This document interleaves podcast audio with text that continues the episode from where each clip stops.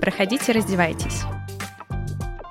Меня зовут Вера, и вы слушаете подкаст про то, о чем вы боитесь спросить своего гинеколога.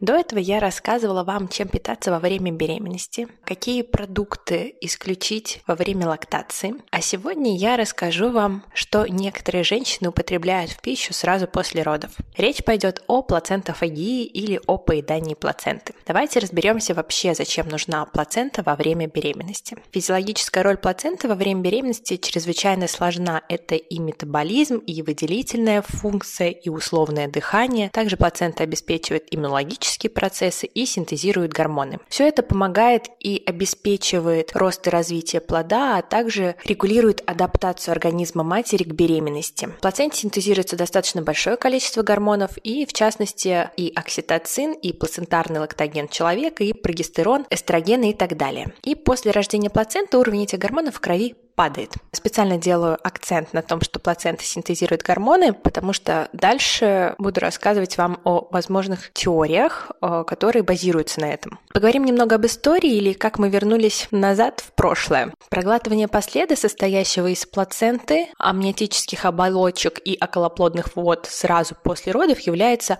обычным для млекопитающих. Это в равной степени относится как к травоядным, так и к плотоядным животным, а также к птицам-птицеедам. Более более 4000 видов млекопитающих потребляют свою плаценту, и только у людей и верблюдов было отмечено, что послед обычно не попадает э, в пищу. Есть две гипотезы, которые пытаются объяснить поведение животных, которые съедают свою плаценту. Первое – это поддержание чистоты в гнезде, и второе – это способ так скрыться от э, потенциального хищника, не показать ему место, где произошли роды. Однако эти теории спорные, и сторонники плацентофагии говорят о том, что поедание плаценты широко распространено среди обезьян и нечеловеческих приматов. Это говорит о том, что поедание плаценты у человека – это некоторая традиция, утраченная с эволюцией. Надо отметить, что с эволюцией мы также утратили и способность к парфагии, которой занимаются некоторые млекопитающие, да, например, слоны. Почему-то никто не говорит о том, что в экскрементах есть также питательные вещества, как и в плаценте. Ну, это такие мои мысли. Первые задокументированные сообщения о послеродовых женщинах, которые практиковали плацентофагию, были в Северной Америке в 70-х годах. Защитники теории того, что есть плаценту полезно, отсылаются также к медицинским текстам традиционной китайской медицины XVI века, как свидетельство такой долгой истории послеродовой практики поедания плаценты и лечебных свойств плаценты. Хотя цзихече – это китайский термин, надеюсь, я его правильно произнесла, для обозначения высушенной плаценты человека, исторически используется использовался для лечения различных заболеваний, например, импотенции, проблем с печенью, почками, бесплодия, низкого уровня энергии, у людей, которые не находились в послеродовом периоде. То есть четких доказательств того, что плацента полезна именно женщине, которая родила ребенка, нет. А некоторые авторы же предполагают, что отсутствие поедания плаценты в культурах может быть связано просто с ограничением наблюдения антропологов. То есть то, что люди поедали свою плаценту после родов, но это нигде никак не документировалось. Последние годы защитники и средства массовой информации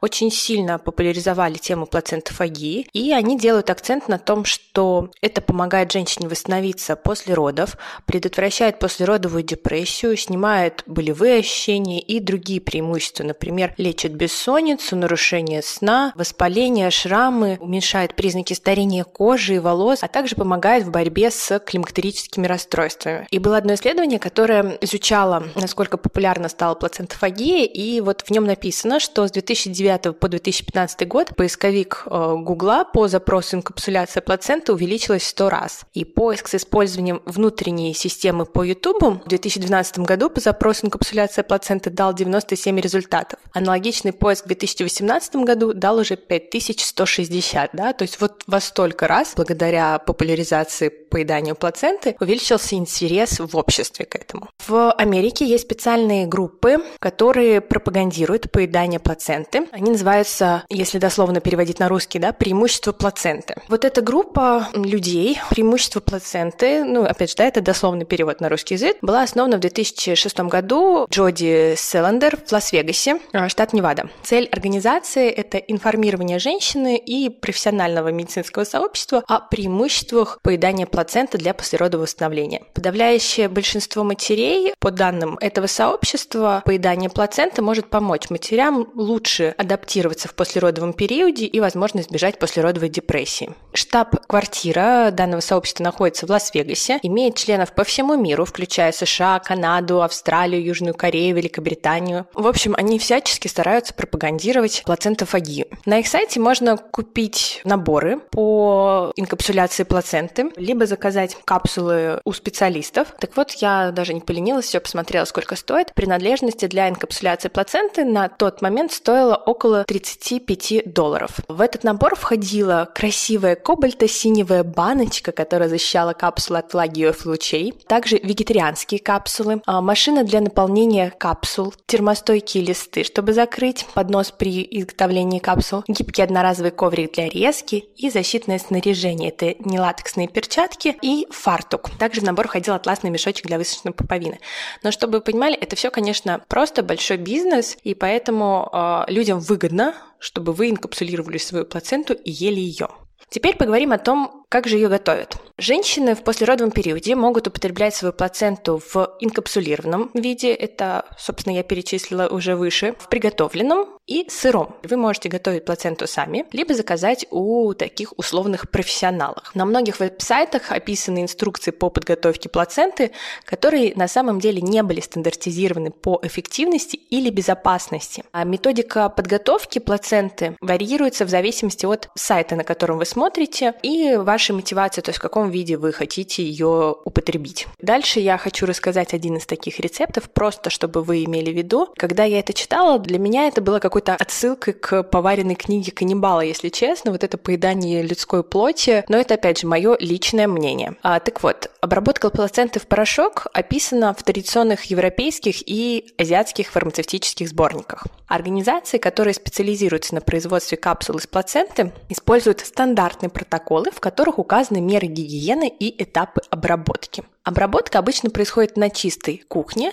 в полустерильных условиях. Плацента обрабатывается в течение нескольких часов после родов. Сначала ее очищают под холодной проточной водой и удаляют кровь. Затем разрезают, сушат в дегидраторе и в течение 8 часов при 54 градусах Цельсия. После этого обезвоженные ломтики измельчают в кухонном комбайне до получения порошка, которым заполняют желатиновые капсулы. Проводились какие-то маленькие исследования по изучению микроорганизмов в плаценте приготовленной, и было выявлено, что микроорганизмы главным образом из вагинальной флоры были обнаружены в образцах мазков из плаценты и образцах из сырых, обработанных паром, обезвоженных и обработанных паром обезвоженных тканей. И в большинстве случаев исчезли после обезвоживания. Возникает вопрос, кто вообще все это контролирует? Да, написано, что организация специализируется на производстве капсул, но нет никаких контролей Полустерильные условия, которые написаны, да, что плацента готовится в полустерильных условиях. Это какие условия? Где конкретно? Стандарты. Также неизвестно, сколько плацент будет готовиться одновременно в этом месте. А вдруг плацент, который готовится параллельно с вашей, у него будет другая микрофлора. Ну, то есть очень много вопросов. Обратимся к составу плаценты. Одна плацента весом 450 грамм содержит в среднем 234 килокалории, 4 грамма жира, 899 миллиграмм холестерина, 513 грамм натрия, 48 грамм белка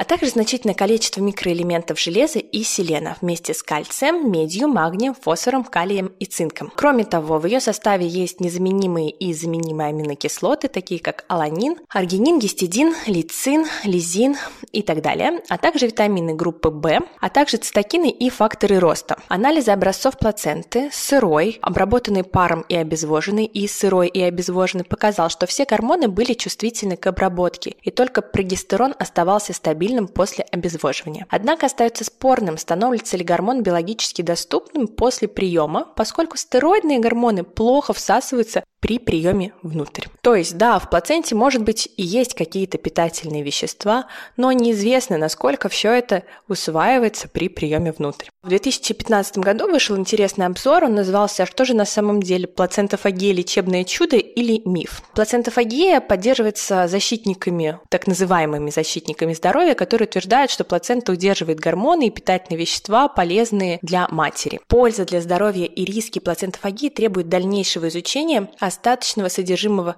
сырой, приготовленной и инкапсулированной плаценты и его воздействия на женщину в послеродовом периоде. И ключевое заключение этого обзора, что несмотря на многие заявленные преимущества плацентофагии, неясно, выгодно ли потребление плаценты. То есть этот обзор говорит о том, что скорее всего все, что обещают вам при поедании плаценты, на самом деле это выдумки тех людей, которые вам это обещают. Также поедание плаценты предполагается для стимуляции родов. А, но в чем диссонанс? Дело в том, что для стимуляции родов доза высшей плаценты, необходимая для достижения а, значимого эффекта, должны быть очень большими. И на самом деле любой потенциальный эффект преимущества поедания плаценты легко устраняется за счет низкого pH содержимого желудка. То есть даже если вы съедите эти капсулы, чтобы у вас а, активировались схватки, на самом деле не усвоятся эти гормоны, потому что гормоны будут разрушены кислым pH желудка. Также данные на животных не подтверждают утверждение о том, что поедание плаценты у человека способствует усилению лактации, уменьшению боли, облегчению сокращения матки или восполнению гормонального фона. То есть связанные с дефицитом гормонов послеродовые депрессии не приносят ощутимой пользы людям. Сообщения о пользе для человека могут, по крайней мере, частично быть результатом только эффекта плацебо. Вы верите в то, что вам говорят, что плацента поможет, и вам она помогает. Также поговорим о плаценте как о источнике железа. Известно, что плацента является умеренным источником железа, но на самом деле не оказывает значительного влияния на послеродовый статус железа.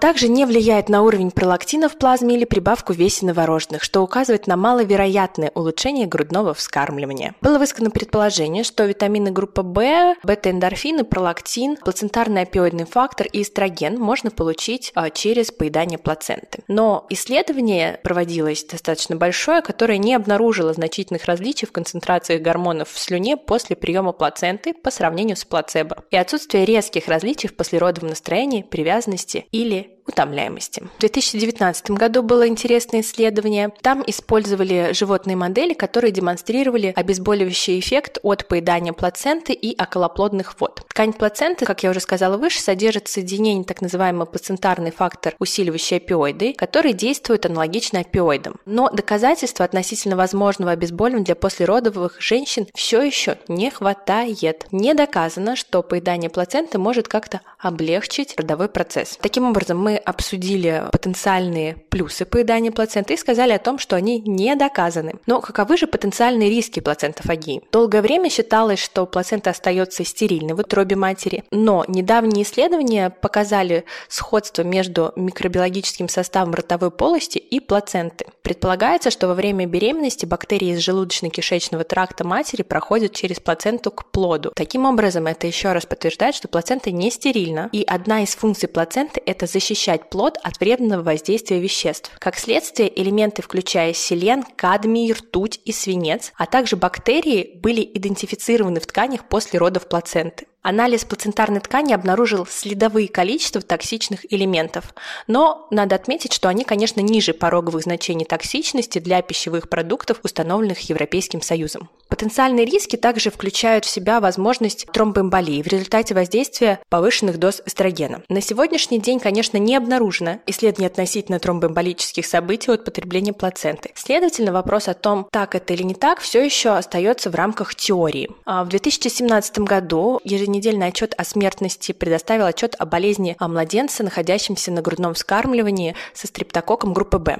Мать младенца занималась плацентофагией, она поедала капсулы из плаценты и, посев этих капсул, обнаружил гемолитический стрептокок группы Б. Окончательным диагнозом у младенца была поздняя бактериемия в связи с гемолитическим стрептококком группы Б из-за высокой материнской колонизации от потребления инфицированных капсул. Также, если женщина курила во время беременности, то курение во время беременности увеличивает концентрацию кадмия в ткани плаценты и таким образом также может представлять опасность в случае проглатывания такой плаценты. Еще интересная позиция по поводу юридической точки зрения, кому принадлежит плацента. Я думаю, это все продвигается все тем же самым сообществом по преимуществам поедания плаценты. Они даже разобрали законодательную базу и говорят о том, что материнская часть плаценты с юридической точки зрения принадлежит матери и, следовательно, должна быть передана ей родильным отделением по запросу. Так, согласно преобладающему в Германии юридическому заключению, отделенная часть тела остается собственностью лица, у которого она была отобрана. Таким образом,